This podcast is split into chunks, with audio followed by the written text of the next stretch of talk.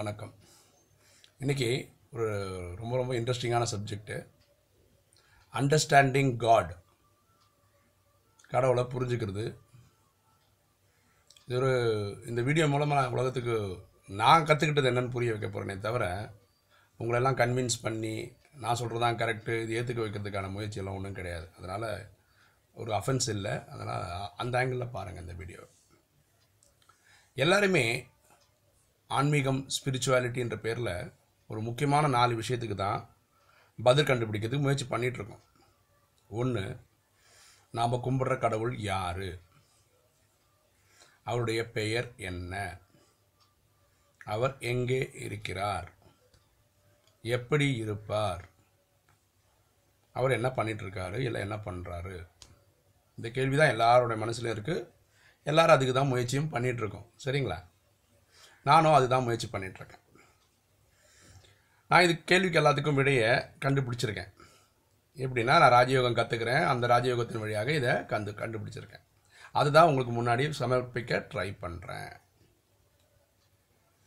நாம் சொல்கிற கடவுள் எங்கே இருக்கிறேன், நம்ம போன 2-3 வீடியோ பார்த்துருந்தீங்கன்னா உங்களுக்கு தெரியும் நம்ம யாருன்னு தெரியும். நம்ம ஒரு ஆத்மா, உயிர் புருவத்தின் மத்தியில் இருக்குது. அது வைரஸ் பாக்டீரியாவோட சின்னது, அதை கண்ணால் பார்க்க முடியாது. நம்ம எங்கேருந்து வரோன்னு கூட நான் சொன்னேன். நம்ம இந்த பூமிக்கு மேலே பல கோடி கிலோமீட்டர் தாண்டி ஒரு செம்பொன் நிறத்தில் இருக்கக்கூடிய ஒரு உலகம் இருக்கிறது. அது சாந்தி தாமம், நிர்வாண தாமம், பிரம்மலோகம், இப்படி பல பேரில் கூப்பிடப்படுது. அங்கே தான் நம்ம அங்கேருந்தான் வரோம் அப்படின்னு நான் சொல்லியிருக்கேன். ஓகேங்களா? அப்போது நம்ம கும்பிடுற கடவுள் எங்கே இருக்காருன்னா, அவரும் சாந்தி தாமத்தில் தான் இருக்கிறார். ஓகே, அவரும் ஜோதி ஸ்வரூபமாக தான் இருக்கார், ஒளி புள்ளியாக இருக்கார், பாயிண்ட் ஆஃப் லைட்டாக இருக்கார். அதனால தான் அவரையும் பார்க்க முடியல. ஆக்சுவலாக நம்மளையும் பார்க்க முடியாதுங்க. நம்ம பஞ்சபூதங்களான இந்த உடம்பை தான் பார்க்குறோமே தவிர நம்ம உயிரை நம்ம எதிர்க்கு பார்த்ததும் கிடையாது, பார்க்கவும் முடியாது. இதுதான் உண்மையும் கூட. அப்போ அந்த கடவுளுக்கு ஒரு பேர் இருக்கணும் இல்லைங்க. கடவுளுடைய பேர் சிவன். சிவன்ற வார்த்தைக்கு என்ன அர்த்தம்னா புள்ளி. ஓகேங்களா? அந்த ஜோதி சுரூபமான சிவனை தான் நம்ம திருவண்ணாமலை ஜோதி சுரூபமானவன் சொல்லிட்டு இந்த கிரிவலெல்லாம் வர பழக்கெல்லாம் இருக்குது. அவள் பாக்கி இருக்கவங்கள யாருங்க? அவர் தாங்க இஸ்லாமியர்கள் அல்லான்ற பேரில் கும்பிட்றாங்க, கிறிஸ்துவர்கள் காடுன்ற பேரில் கும்பிட்றாங்க, ஜஹோவான்ற பேரில் கும்பிட்றாங்க. இது நம்ம புரிஞ்சுக்கணும்.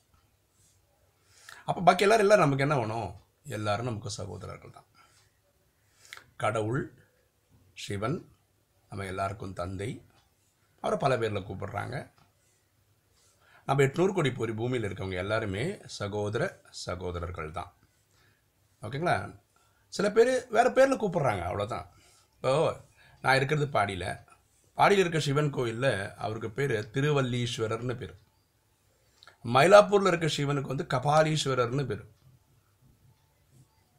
இங்கே முகப்பேரில் ஒரு கோயில் இருக்குது சிவந்து, அது மார்க்கண்டேஸ்வரர்னு பேர். வெள்ளிவாக்கத்தில் அகஸ்தீஸ்வரர்னு பேர். அப்படி பார்த்து எங்கே போனீங்கனாலும் ஒவ்வொரு பேரில் தான் சிவன் கும்பிட்றாங்க. ஆனால் யாருக்குமே இந்த டவுட்டு கிடையாது, இது ஒவ்வொரு கோயிலையும் ஒவ்வொரு சிவன் உட்காந்துருக்காருன்னு யாருக்கும் அந்த டவுட்டு கிடையாது. சிவன் சிவன் தான். பக்தியில் மட்டும் சிவனுக்கு 1.5 லட்சம் பேர் இருக்குது பக்தியில். அதில் ஒரு பேர் தாங்க அல்லா, இனி ஒரு பேர் தாங்க ஜஹோவா, இனி ஒரு பேர் தாங்க காட். இதை கொஞ்சம் சூட்சமமாக யோசிக்க வேண்டிய விஷயம், புரிஞ்சிக்க வேண்டிய விஷயம். ஸோ நம்ம கும்பிட்ற கடவுள் பேர் சிவன், அவர் இருக்கிற இடம் பேர் சாந்தி தாமம், அவரோட உருவம் புள்ளி. இப்போ என்னங்க பண்ணிருக்காரு? கடவுளே சொல்கிற விஷயம் என்னென்னா, நான் என்னுடைய குழந்தை என்னோட உதவி வேணும்னு கூப்பிடும்போது ஓடி வந்து உதவுறதுக்கு காத்துக்கிட்டு தயாராக இருக்கிறேன் அப்படின்றார். இதுதான் அவருடைய தொழில். அவர் மங்களகரமான காரியங்களை செய்பவர், கல்யாணக்காரனா கல்யாணம் நடத்தி வைக்கிறவர்கள் இல்லை. கல்யாணம்ன்றது மங்களம்னு அர்த்தம், நல்ல நல்ல விஷயங்களை நடத்தி வைப்பவர்னு அர்த்தம். அன்பே சிவம்னு சொல்கிறோம். புரிஞ்சுங்களா? இதெல்லாம் தான் கடவுளுடைய ஆட்ரிபியூட்ஸ், கடவுளுடைய குணாதிசயங்கள். இப்போது ஒரு விஷயம் மட்டும் சொல்கிறேன், ஒவ்வொருத்தருக்கும் அவங்க அப்பா அம்மாவுடைய குணம் அவங்களுக்கு கிடச்சிருக்கும், கண்டிப்பாக கிடச்சிருக்கும். இப்போ நான் இப்போ வீடியோலாம் போடுறேன்னு வச்சுக்கோங்களேன். ஓரளவுக்கு சிறந்த பேச்சாளராக இருக்கிறதுக்கு காரணம் எங்கள் அப்பா ஒரு நல்ல பேச்சாளர் தான். அது என் ரத்தத்திலே வந்திருக்கு.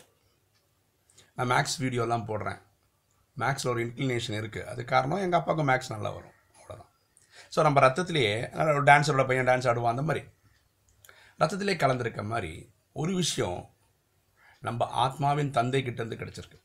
பாருங்களேன், நம்ம எல்லாருக்கும் ஆக்சுவலாக ரெண்டு அப்பா, ஒன்று இந்த உடம்பை கொடுத்த ஒரு அப்பா இருக்கார், அவர் நம்ம வீட்டில் இருக்கார் இல்லையா, ஒன்று இந்த உயிரோடைய தந்தை கடவுள் அப்படின்னு ரெண்டு அப்பா இருக்காங்க.